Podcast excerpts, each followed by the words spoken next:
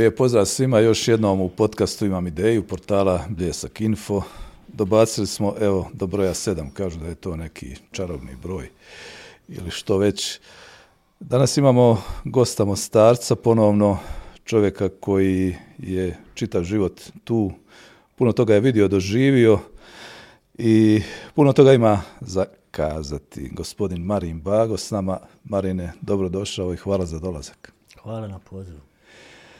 Ja sam nešto razmišljao, možda najbolje da započnemo sa rock and rollom, kako je rock and roll iz te neke naše zajedničke mladosti propao i je li propao.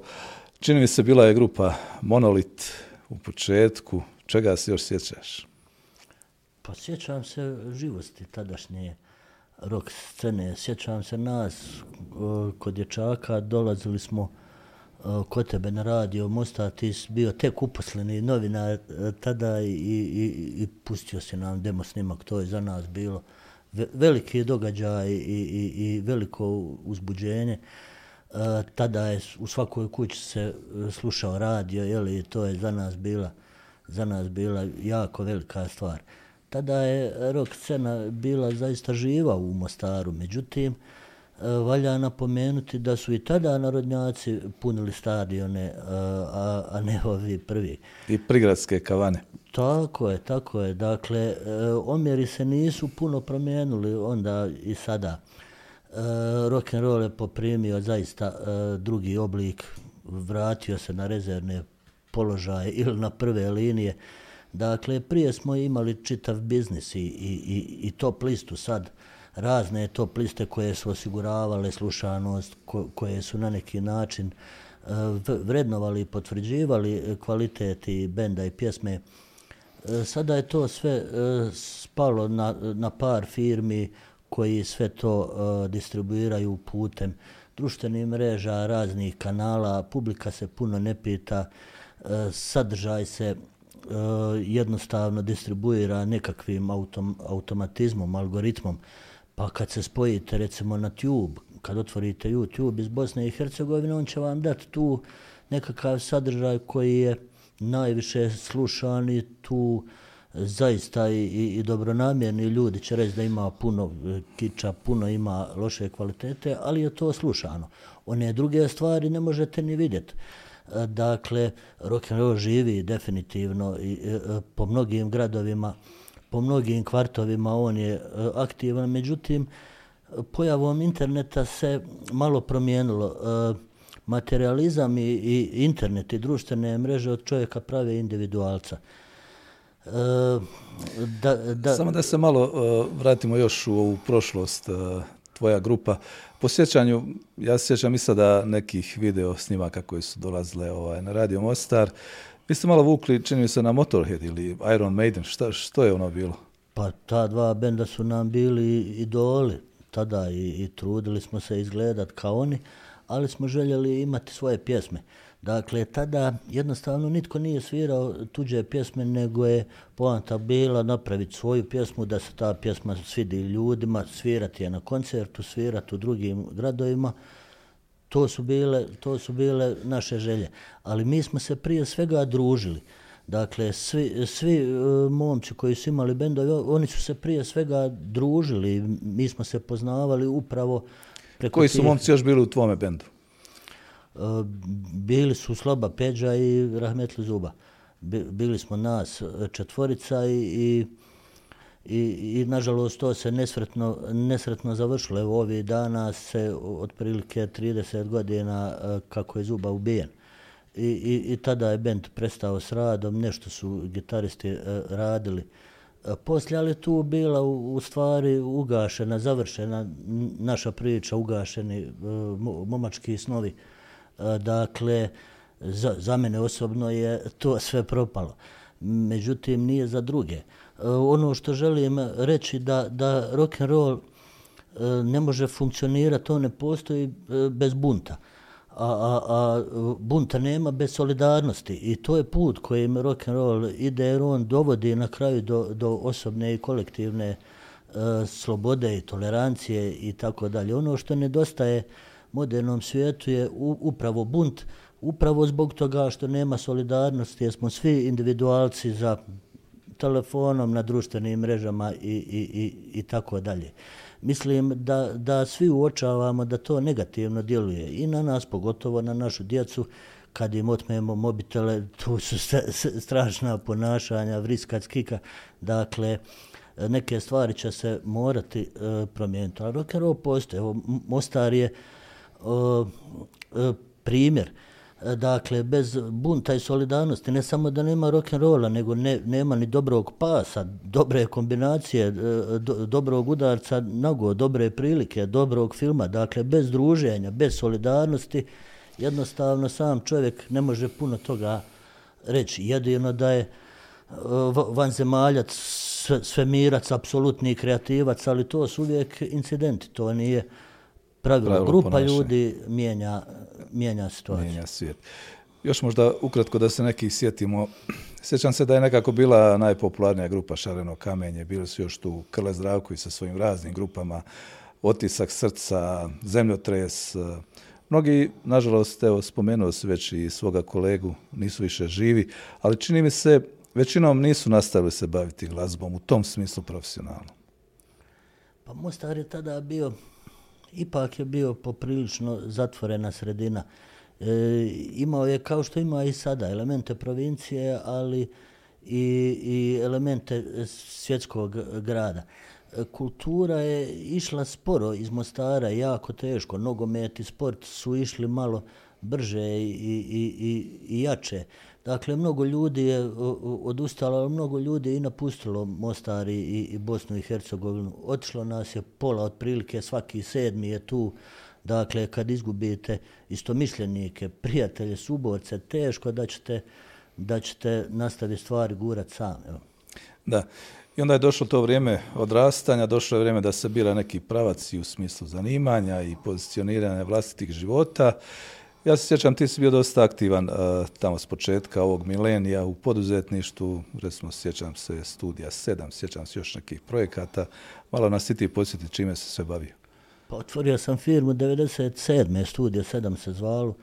Dakle, tada još nije bilo javne rasvjete na Rondovu, recimo. E, grad je bio uh, isključivo nakon rata prepun ruševina, ratni ožiljaka i tako dalje, mi smo pokrenuli informatičku firmu i držali smo tečajeve iz raznih informatičkih predmeta i kroz nekoliko godina kroz studio 7 prošlo oko 3000 ljudi, na što smo zaista e, ponosni iz Mostara, iz e, čitave Hercegovine, pa smo se bavili i mrežama, aplikacijama, videoprodukcijom i, i tako dalje i posao je zaista dobro krenuo, onda se desila Hercegovačka banka, gdje su, gdje se jednostavno desio kuršluz na tržištu, nismo mogli eh, naplatiti potraživanja, prometi su pali i 50-70% i tražili smo neki izlaz iz te situacije i, i, i nekako je rješenje došlo samo od sebe, eh, pošto smo se bavili videoprodukcijom, radili smo dvije godine serijal Bar Code, magazin za zaštitu potrošača gdje smo naučili e, mnogo toga o, oblasti i ljudi iz Federalnog ministarstva trgovine tada su bili aktivni da se pokrenu e, da se iniciraju osnivanje udruga koje se bave zaštitom potrošača jer tada je 2006. donesen zakon na razini Bosne i Hercegovine i mi smo jednostavno skrenuli u tu djelatnost i od 2008 isti ljudi se nalaze u futuri i bavimo se zaštitom potrošača. E, što sve još e, futura radi osim te to globalnog cilja zaštite potrošača? Pa zaštita potrošača u sebi e, e, ima mnoge oblasti. Dakle, tu je i trgovina, i obrazovanje, i zdravstvo, i komunalne aktivnosti, odnosno sve opće usluge od ekonomskog interesa. Dakle, zaista je to široka oblast, u stvari ona se, e, nju, nju tvore mnoge, mnoge oblasti, bankarstvo i tako dalje. Sve, sve ono gdje se nalazi potrošač i davatelj usluge e, možemo smatrati pod zaštitom potrošača. I sada mi tu guramo koliko možemo, koliko imamo kapaciteta. Zapeli smo na nekim stvarima koje su po nama najznačajnije i pokušavamo i dovesti do kraja. E, često ljudi kada govore o projektima, pogotovo onima koji su međunarodno podržani, kažu lako je njima. Međutim, e, iz iskustva znam da nije baš lako njima, da se nije baš lako izboriti ni u ovom nevladinom sektoru, pogotovo e, kad je čovjek na vjetrometini, kad otvara neka, neka bitna pitanja, kako tu funkcionira futura? Pa s jedne strane, sa, iz pozicije administracije i, i, i, i, i uprave zna, znali su nazvat plaćenicima. Međutim, mi apliciramo na domaće i, i, i evropske svjetske javne pozive. Naš prosjek je otprilike da jedna aplikacija od sedam poslanih prođe. I zamislite koliko tu vi trošite energije, vremena, ra, rada, truda i, i, i na kraju ništa od toga ne bude. Da, dakle, to je E, po, počeva na tržištu, na konkurentnosti prijedloga i nije lako osigurati novac za neki projekt. To, to ide pod e, poduzetništvo, pod menadžment i ko se god ikad time bavio zna da, da to nije lako i, i, i ti ljudi sigurno ne zaslužuju nikakvo omalovažavanje i, ili nekakva pogrdna imena i tako dalje. Druga je stvar e, kakvi su vam projekti, rade li oni kakvu razliku, kakvi su efekti vašeg rada, to je drugo pitanje. Uvijek govorim i, i, i raznim i donatorima i, i, i međunarodnim organizacijama kad pitaju e, ko je dobar, ko, koje su udruge civilnog društva dobre, uvijek im dajem savjet, pitajte građane jesu li čuli za njih i jesu li čuli čime se oni bave ili ih podržavaju. Jer u nas imate desetine tisuća udruga za koje nikad niko nije čuo.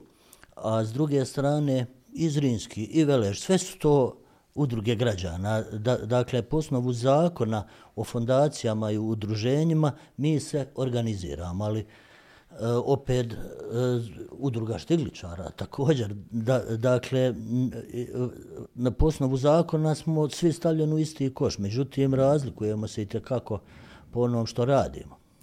Da, jasno je. E, pokrenuta su neka pitanja o kojima se dugo diskutiralo u javnosti. Često ste nastupali ti i kolega Husein Oručević, ali i drugi vaši kolege. E, pa recimo, ono čega se na prvu sjetim kad sretnem tebe ili Husa je ova naša famozna komunala.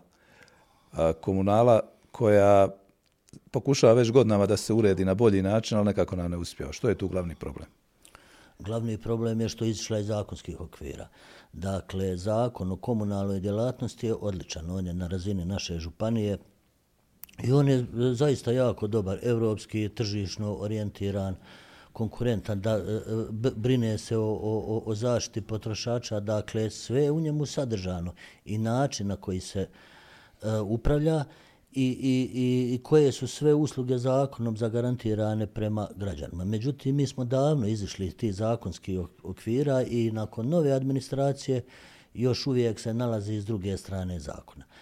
E, možemo reći da svi primijetimo da se grad e, malo češće i bolje mete. Međutim, od nekih 18 milijuna godišnje, što direktno, što indirektno plaćamo za komunalu, to je apsolutno nedovoljno. Mi još uvijek ne dobivamo zakonom za garantirane usluge. E, opće usluge od ekonomskog interesa moraju biti ugovorne. Mi kao građani Mostara nemamo ugovor sa, sa ljudima koji troše naš e, novac. E, i, i to je veliki e, problem jer ne dobivamo zakonom za garantirane usluge. Još uvijek grad nije odlučio i u ovom momentu se ne zna koje poduzeće je zaduženo da, da održava grad. Jer po zakonu poduzeće komunalno koje ima kapacitete, u nas nijedno od komunalnih poduzeća nema kapacitete da samostalno održava grad i jednostavno oni ne mogu potrošiti ni pola novca kojeg mi izdvajamo za, za komunalne djelatnosti. I mogu reći da, da je u, u, trenutno u ovoj situacije isto stanje zbog kojeg smo zbog koje smo podigli krivičnu prijavu vrijednu e, stotinu miliona. I nakon te prijave, evo sad, sad smo i, i prijavili tužitelja, disciplinskom tužitelju, jer ništa nije e, podizao, iako smo dostavili 2,5 kg materijala, sad se nalazimo u situaciji da je nakon tih stotinu miliona potrošili smo uključujući s ovom godinom 70. I zato je kriv tužitelj, a idući korak će biti i, i, i nova gradska uprava, jer o, po istim smo o, osnovama tužili e, staru postavu i ništa se nije ništa se nije promijenilo. Mostar ima toliko novca za komunalne djelatnosti, ne samo da bude najuređeniji grad u Bosni i Hercegovini, nego na čitavom Balkanu. E, administracija pokojnog Ljube imala skoro duplo manje para za komunalne djelatnosti. Međutim, apetiti su veliki, stranke su podijelile djelatnosti, komunala je pripala SDA, naravno to ne, ne, nema dokumenta, ne, ne, nego to je usmeni politički dogovor, a HDZ u urbanizam. I, i to, to su bili stranački novčanici, oni su stalno povećavali iznos kako bi više dobili na, za, za, za, za nešto svoje. I na taj način smo mi došli u situaciju da imamo zaista enormna sredstva za urediti grad lijepo, a, a jednostavno Ali se ne ide, to... ne ide nam. Mo, moramo se vratiti u zakonske okvire, jer zakon najbolje definira način upravljanja i, i kako se kako se pružaju usluge. Uh, ne bih zagovarao bilo koga, ali ovdje, evo, recimo imamo u Ljubuškom, mislim i u Grudama, primjer Zenice, Čapljeni. pogotovo Čapljeni, gdje je uređenom privatnom koncesionaru to povjereno i čini mi se bolje funkcionira. Ima li šansi ovdje to uraditi? Pa zakon je jasan. Komunal, obavljanje komunalne djelatnosti dajemo poduzeću koji ima kapacitet. Ako nemamo komunalnog poduzeća, onda dajemo fizičkim i privatnim licima i opcija C je pod koncesiju. Međutim, mi nismo odabrali ni jednu opciju kako se ne bi pomrsile stranačke veze, kako bi se sakrio e, kriminal, a posljedica svega je da mi nemamo uslugu onakvu kako, kako platimo. Nama dolaze računi, a mi nemamo ugovora ko nam odnosi smeće. A zakon kaže, ako se ne razdvaja otpad, treba poduzeća e, kazniti sa 10.000, direktora sa 5. Recimo, i tako dalje. Dakle, zakon je odlučan, međutim, političke e, strukture se još nisu udostojile ni vratiti u zakonske okvire, pa barem ni pokušati. Eh, prva sjednica na prvom sazivu Novog gradskog vijeća morala je biti donesena odluka o obavljanju komunalne djelatnosti, odnosno kome dajemo e, grad na održavanje, ona još uvijek nije donesena. Upravo zato što se štite interesi pojedinaca, jer ovo više nisu ni stranački interesi. Mnogi ljudi iz stranaka nemaju pojma što se dešava, a pojedinci, njihove kolege, postaju bogatiji i bogatiji. Da, a kad govorimo o, o ovome dijelu, u novije vrijeme e, često je povika iz e, privatnog sektora, odnosno iz, od poslovnih subjekata, tvrtki, firmi, poduzeća, da se nepravedno obračunava i naplaćuje odvoženje komunalnog otpada, jer se to po kvadratnom metru, odnosno četvorom metru. Mislim, to čini mi se nije zakonski također ovaj opravdano. Nije, ali, ali e, to također zakon definira, ali mi naplaćujemo paušalno. Dakle, poduzeće s kojim mi nemamo ništa, nikakav ugovor izdaje nam račun. Dakle, nismo ni dobacili dotle kako se obračunava. Iz sada je u stvari mi moramo postaviti samo, to... Oprosti samo kratko da, da pojasnimo, ne radi to bez osnove. Ima odluka gradskog vijeća koja je još uvijek na snazi, nekadašnjeg gradskog vijeća i na osnovu toga se ispostavljaju te fakture. Ali čini mi se da nema baš puno volje da se to promijeni, da se tu postane malo realniji, jer ako neko proizvede jedan kontejner, a ima 5000 kvadrata firma, onda nije, nije fair da mu se naplaćuje 5000 kvadrata, je li tako? Naravno da nije fair na, naravno da, da nije fair i upravo zbog svih tih stvari ima tu mnogo detalja gdje, gdje ispaštaju ili poduzetnici ili e, građani u velikim naseljima i tako dalje. Dakle, mi se jednostavno moramo vratiti u zakonske okvire. Ako nemate ugovor s nekim ko vam pruža uslugu, on vam ispostavi račun. Dakle, prva stvar koju, koju ga moramo upitati, ko ste vi i što vi ra radite, i što bi vam platio, na osnovu čega, što ste vi meni sve dužni u rad za ovaj novac. Dakle, bez broje pitanja, nije dovoljno samo ispostaviti fakturu. Prvo, to je i kriminal, s tim se inspekcija gradska mora e, suočiti i izboriti. A opet, i kad imamo, kad dobijemo ugovor, e, ugovor taj se mora napraviti sukladno zakonu, mora se odvajati otpad i tako dalje, jer nije priča o smeću, priča je o upravljanju otpadom. Dakle, mi tu nismo zaista dobacili ni do ne, nekakvi početni linija. Nastavno na ovo može biti tema uborak, naravno, koja se već godinama provlači. Ona nije, nije nastala ni jučer, ni prekjučer, nego još i ranije. Kako je trenutno stanje, kakav je presek tih odnosa što se tiče uborka? Trenutno stanje je sljedeće. Imamo stari uborak koji je odavno zatvoren, više se ne koristi, iz njega teku otrovi u neretu. Imamo novi uborak, to je javno poduzeće deponija, koja je puna, koja je gotovo. E, u nju su ubacivani i animalni otpad i otrovi sa pročistača, medicinski otpad. Ne znamo više ni kakve vrste, a to je protuzakon, to je komunalna deponija, dakle samo kućni otpad. I ta deponija je, možemo reći, zagađena, zatrovana i uništena. Važno je reći da, da smo mi uzeli 7 miliona kredita za ovu novu deponiju i tek sada su počele dolaziti rate na naplatu, a ona je nama puna uništena i zatrovana. Dakle, mi se nalazimo u toj situaciji e, u kakvoj jesmo. Sam proces e, sanacije svega toga, uključujući ti 7 miliona, će biti oko 20 milijuna maraka. To je, to, to je malo manje od četvrtine e, proračuna.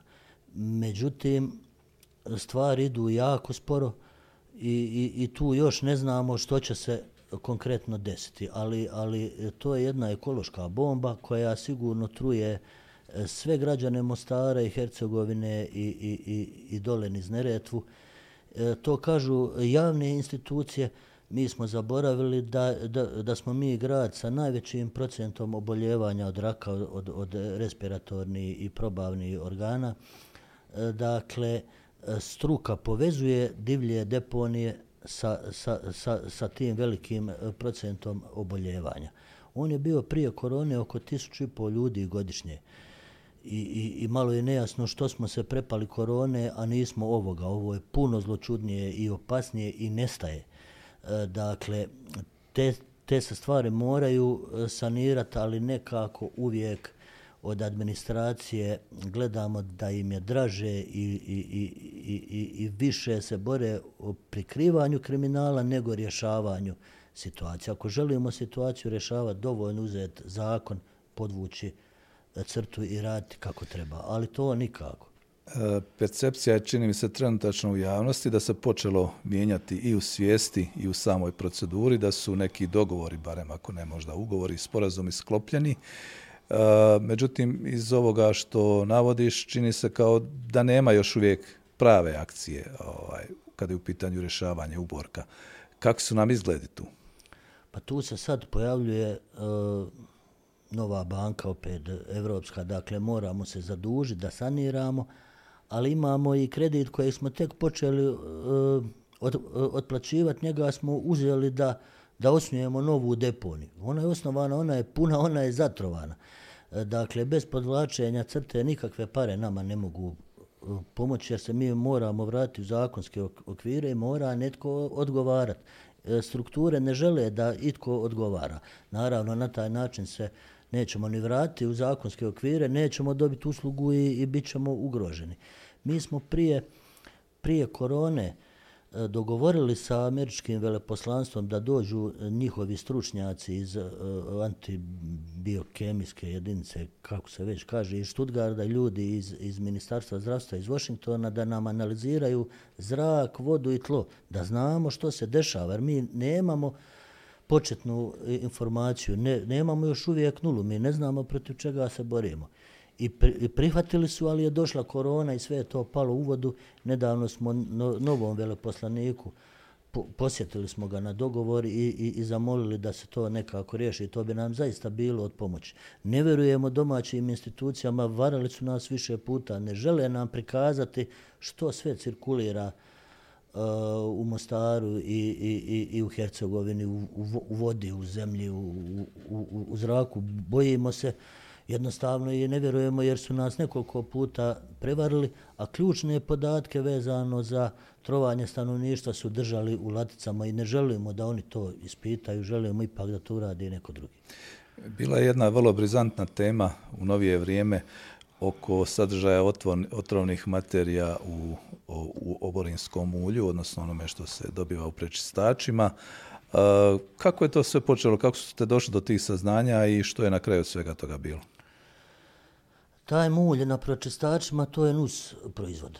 E, dakle, kad je sve u redu, mulja ima i taj se mulj može koristiti u poljoprivredi, može kao energent u spalionicama i tako dalje. I vodovod je poslao agropedološkom zavodu, federalnom, zahtjev da ispita stanje mulja kako bi ga mogli e, prebacivati na poljoprivredno zemljište, jer on se gomila, to, to su tone i tone i morate ga skloniti. Ljudi su bili iz federalnog zavoda i našli su i piraleni, teške metale i mnoge strašne otrove. I mi smo saznali tek posle nekoliko mjeseci, jer tada bivša uprava je to držala u Latici, nije e, htjela informirati građane. E, mi smo došli u posjek tog dokumenta, dakle nije naš, nego federalni, i, i iznijeli smo ga u javnosti, tužitelj je e, pokrenuo slučaj, ali isti tužitelj kao i ove za, za komunalnu djelatnost jednostavno nije uradio ništa, imam osjećaj da je on njihov odjetnik i sigurno jeste po svom ponašanju. E, ti otrovi u stvari dolaze iz kanalizacije. Nju niko ne spominje. Dakle, svi ti otrovi se nalaze u kanalizaciji i, pri, i kad dođu, kad te oborinske vode i vode iz kanalizacije dođu na pročistač, naravno da se ti otrovi pojave u mulju. Struka kaže da se vrlo brzo, kroz koji dan može sondirati čitava kanalizacija i vrlo jednostavno doći do, do izvora zagađenja.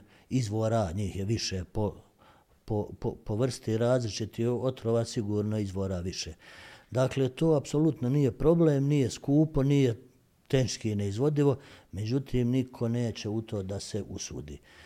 E, trenutne analize e, mulja nema, ali on se mora e, plaćati po skupe novce, skoro 800 tisuća maraka da bi se e, spalilo u specijalnim spalionicama u Evropskoj uniji. Dakle, čist nije što se sve nalazi u, u njemu, mi jednostavno čekamo da se neko uozbilji. Jer, jer, jer e, oboljenja su velika, ona su u velikom porastu i nitko nema pravo to ignorirati u pitanju je javno, javno zdravlje. Imamo li mi kapaciteta da to riješimo jer je očito svima u interesu? Ne postoji čovjek koji želi biti bolestan, pogotovo ne da mu netko njegov u obitelji bude bolestan. A evo, moramo stalno tražiti nekakvu pomoć sa strane. Imamo li doista kapacitete da to jednom riješimo za svak da ih stavimo pod kontrolu? Imamo, ali onda ćete se vi kao gradonačelnik, kao predsjednik gradskog vijeća, kao e, razni vijećnici suočiti sa svojim stranačkim kolegama, sa njihovim poduzećima, sa njihovim trovanjima i vi to ne želite. Da, dakle, e, da bi se sakrili pojedinci, Eh, svi šute i mi se dalje svi trujemo. Isti taj gradonačelnik, isti taj predsjednik gradskog vijeća, isti ti vješnici, svi se trujemo da bi se nekakav trovač, zagađivač sakrio. Dakle, tu se vrlo jasno vidi da nismo još dorasli kao društvo i, i da nismo u stanju voditi brigu o sebi. Nažalost, da. Ekologija je, evo i ovo što smo pričali, ali ekologija je jedna od središnjih tema općenito u novije vrijeme, svugdje se želi u svijetu smanjiti ovo isijavanje, da kažem tako, štetnih plinova i taj staklenički fenomen da se ublaži, da se anulira. Ovdje kod nas se počelo sa obnovljivim izvorima energije, imamo ih, imamo sunce, imamo i vjetra, to svi znamo. Jedna od tema su mini hidroelektrane, koje se također smatruju manje više čistom i obnovljivom energijom, međutim, izazivaju veliki problem i velike otpore. Mnogi ljudi vjerojatno i ne znaju što je tu problem. Što je zapravo problem? Evo, ne samo na bunskim kanalima, nego i u, u području Konjica, Jablance i šire. Pa zamislite vi da je nekome palo na pamet da od aluminijskog kombinata do bunskog, do bunskih kanala, dakle neki 5 km udari betonski zid od 3 metra. Dakle, on bi totalno poremetio i Neretvu, i Bunu, i Bunicu, jer se one tu ulijevaju. To je zaštićeno područje I nikakvog razloga nema da se to radi. Dakle, oni bi vlasniku možda donijelo nekih 200 tisuća maraka zarade godišnje, gradu bi platio 2 tisuća maraka, a mi bi gledali u beton. Dakle, nikakvog opravdanog razloga nema da građani Mostara i Hercegovine to uopće gledaju. Ne proizvede se velika količina, je li tako, električne? Ne, to je toliko sitno pojavni interes da zaista e, E, mi kao građani uopće ne trebamo o tome ni, ni razmišljati, nego svim snagama spriječiti da se to desi.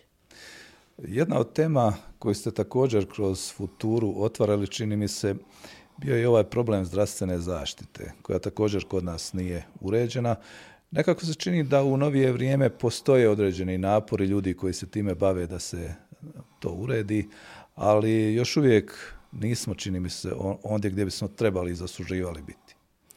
Pa otprilike vam je stvar ovakva. Godišnje mi na, na razini županije e, potrošimo protuzakonito oko stotinu milijuna. I to stotinu milijuna maraka namjenjeni za liječenje građana, za pružanje zdravstvene usluge. E, institucije su dužne od vlade do zavoda zdravstvenog osiguranja objavljivati javne pozive, ne praveći razlik između javnog i privatnog i na taj način nam pružiti uh, princip javne nabavke, najbolju moguću zdravstvenu uslugu.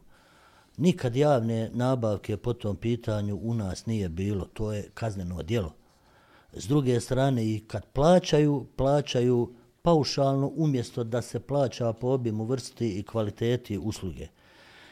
Jer u nas po zakonu novac prati pacijenta. Bez obzira gdje pacijent ide, njega novac prati. Dakle, sve su prekršili sve ono dobro što je u našem, na, našim zakonima i zdravstva koji su zaista dobri i štite i pacijenta i djelatnika, sve su u našoj županiji prekršili i ovisno koliko se godina unazad vratimo, toliko je stotina milijuna.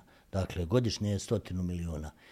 I, i, i dakle, pacijent ne dobije kvalitetnu uslugu, e, liječniku i zdravstvenom djelatniku se ne valorizira rad, kako zakon kaže i zato imamo i, i jednim dijelom iseljavanje stanovništva. Svi ljudi koji odu navode zdravstvo kao jednu od ključnih stvari.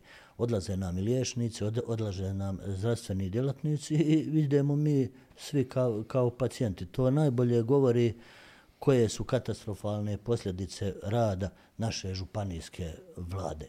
Da se ova vlada i ovaj zavod nalaze u bilo kojoj zemlji u Evropi, ja vam garantiram da bi bili pohapšeni e, svi sutrada.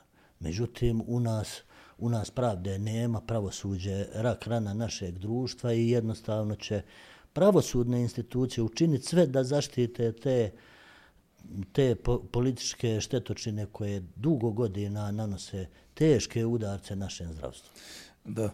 A, Malo si i ti bio ušao u politiku, nije ti nepoznat teren, ali kad spominješ ovo oko tih te javne odgovornosti, uh, u uređenim demokracijama kad se izrazi neka sumnja o nekome da je eventualno nešto uradio što nije u skladu sa zakonom, a na javno je dužnosti, onda on obično podnese ostavku pa da se vidiš pa što je bio. Pa institucije mi, mi nemamo tu naviku, Da, mi nemamo da. naviku da, da, da ljudi koji su za nešto ne mogu kazati okrivljeni, ali postoji određena sumnja da podnesu ostavke, nego nekako dobiju na rejtingu, čini mi se. Pa takvi ljudi se neće ni za crven da im kažete e, što god. E, dakle, jednostavno nismo dobacili ni moralno, ni ljudski, ni, ni po bilo kojem vrijednostnom sustavu e, u taj koš ne možemo staviti naše političare. Strani i političar da ostavku i kaže nek institucija rade svoj posao, a u nas drži se za stolicu i kaže nek institucija radi svoj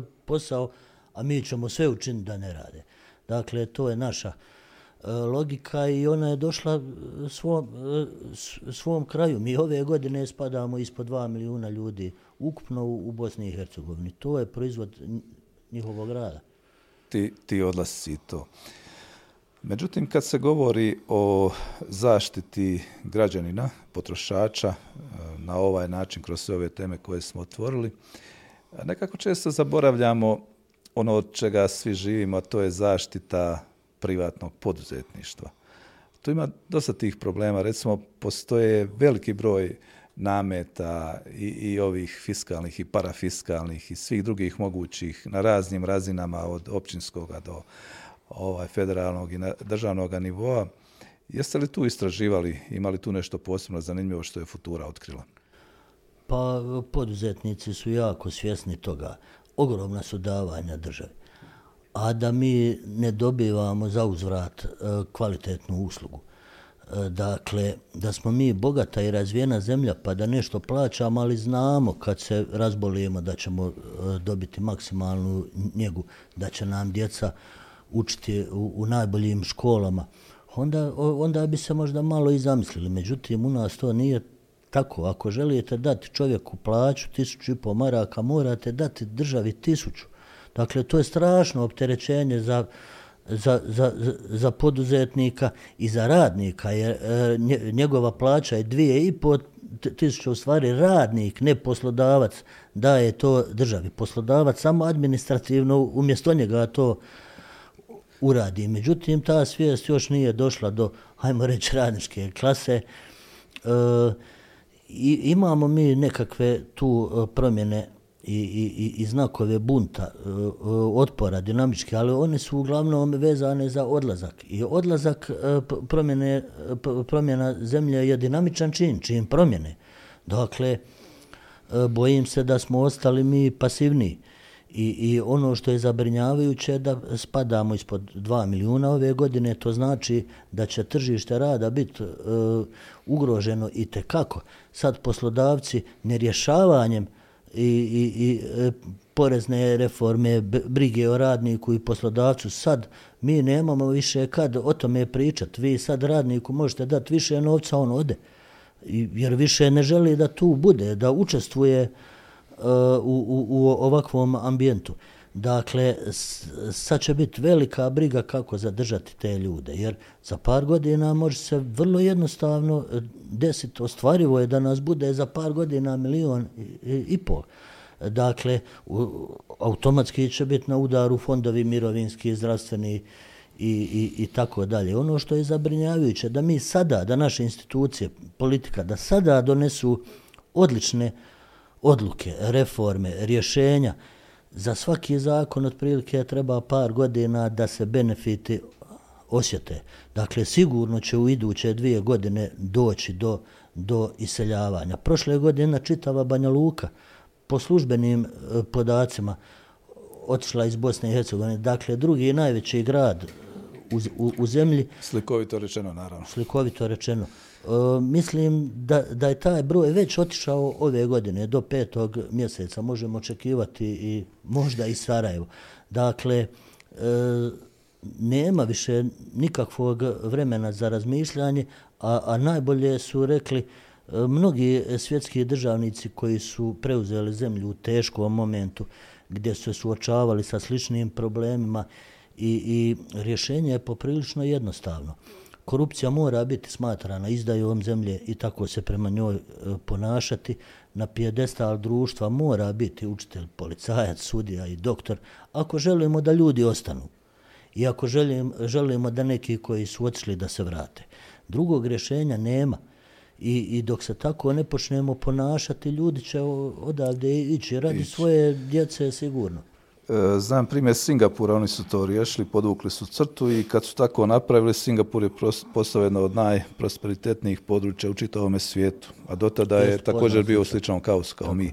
Međutim, odlasci, imamo neke analize, postoje li uopće da su nam dostupne, jesu li ljudi koji odu riješili stvarno svoj problem, jesu li se snašli u tim državama? Pa e, Hrvatska traži milijun radnika sada.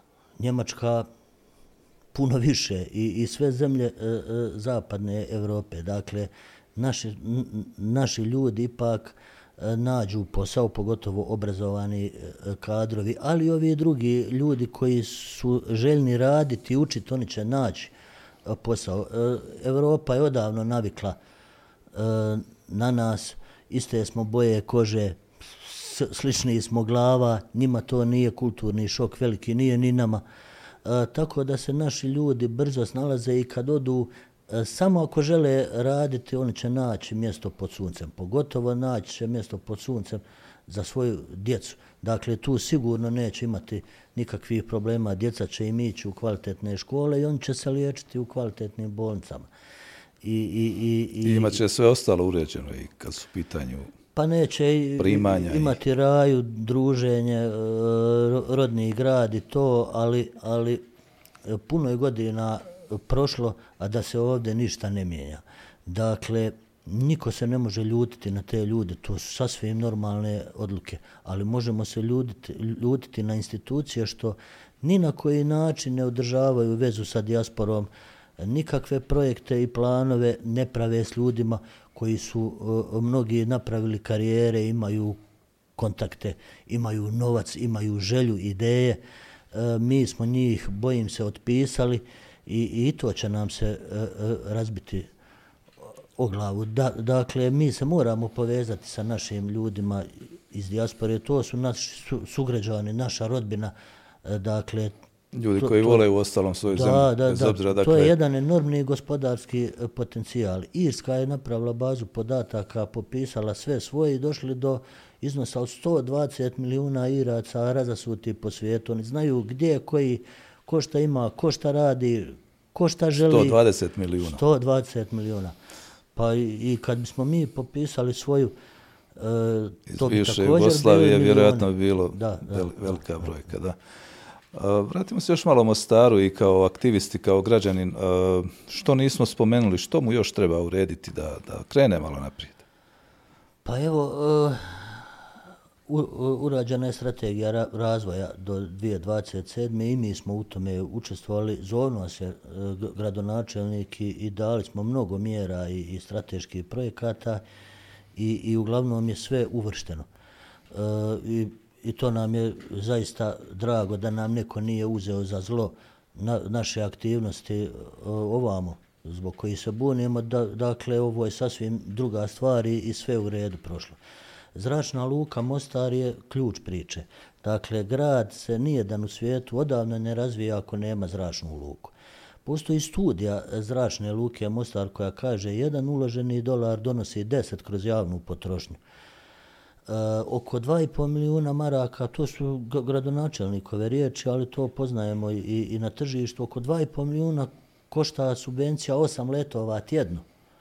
2,5 milijuna je oprostite za Mostar i Županiju, a pogotovo što je ovdje interesni eh, trokut od, od, od, od Livna, Konjica do Trebinja. 2,5 milijuna je stvarno e, novac kojeg mi možemo bez problema naći. To je za kikiriki. Preskočimo jedno klađenje i evo ga, jel? Da. I, i, i a, ako, a, ako se de, deset naprema jedan zaradi, dva se vraća kroz proračun, to znači da bi Mostar mogao iduće godine imati 16 letova tjedno. Pa 32 i tako dalje. U pet godina bi mogli imati oko stotinu uh, uh, letova.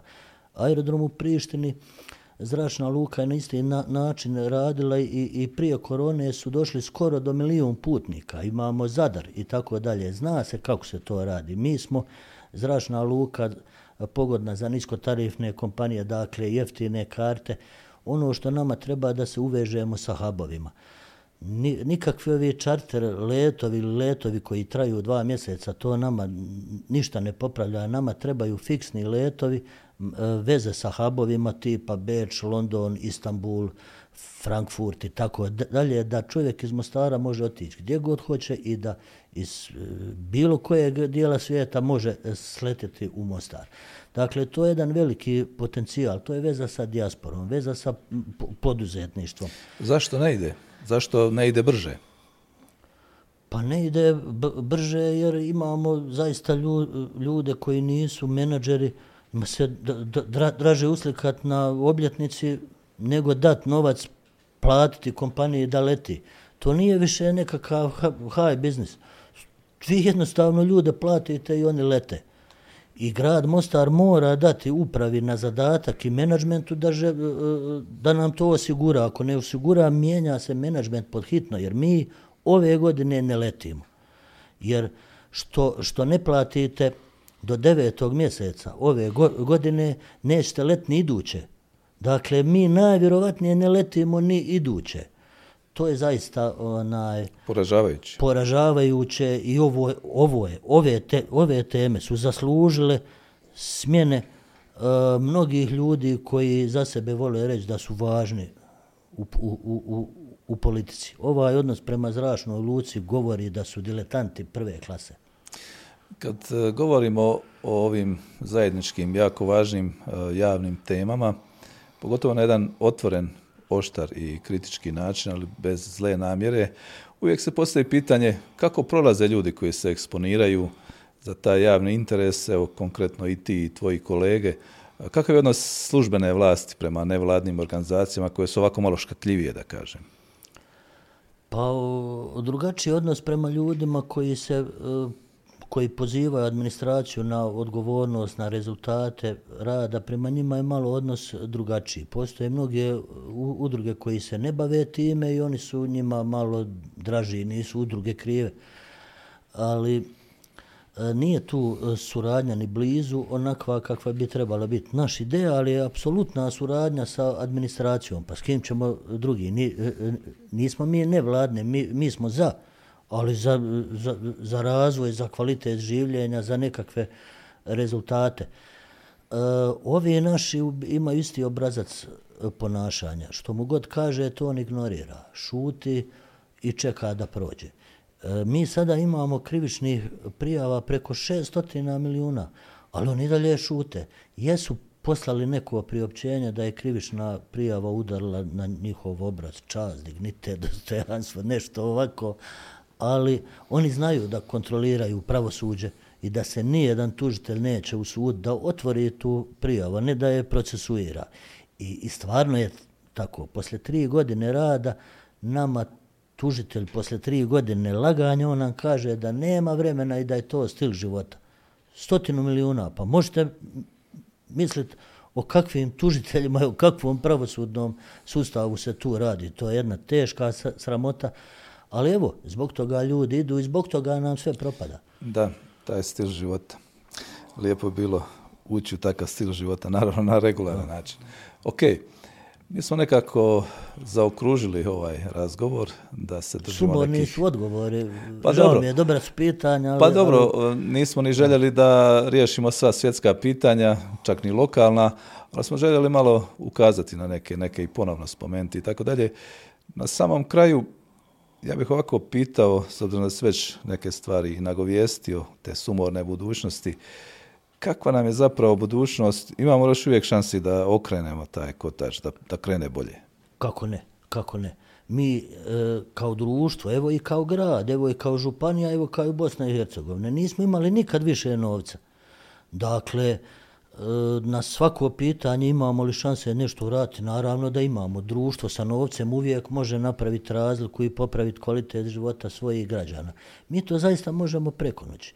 Pa zamislite vi osam letova samo tjedno, e, pa zamislite recimo da kultura buja, a imamo potencijala, mi imamo i Mostar Rok školu, Abrašević, tako da mnogo pozitivnih stvari koji zaista da, daju daju jednu vrijednost više. Mi imamo novca za kulturu na razini grada 8 milijuna, ali tretiramo i javne kulturne institucije kao nevladine organizacije, dajemo im grantove bez da zatražimo od ništa. Dakle, u nas zaista mogu u stvari preko noći okrenuti. Podlačenjem crte i vraćanjem u zakonske okvire mi Mostar ne bismo mogli prepoznati za godinu dana, da ne govorim za godinu dvije. Partizansko je jedan divan divan resurs koji može u ovaj dio grada donijeti stotinu milijuna maraka kroz javnu potrošnju. To mi nismo u životu vidjeli ovdje. Dakle, na pitanje može li bolje, može i te kako, možemo napraviti svi skupa jednu bajku. Ali dok je pravosuđe u ovom stanju, dok političke elite e, pravosuđe kontroliraju, pa zaista se nemamo čemu nadati. Hvala još jednom, Marine, za gostovanje. Biće još prilika. Ja se toplo nadam da ćemo ostati živi i zdravi. Nije propao rock'n'roll. Tako je, nije propao rock'n'roll. Naš gost bio je gospodin Marin Bago, direktor eh, Future iz Mostara. Vama hvala što nas pratite, pretplatite se na naš kanal i gledajte da nas gledate.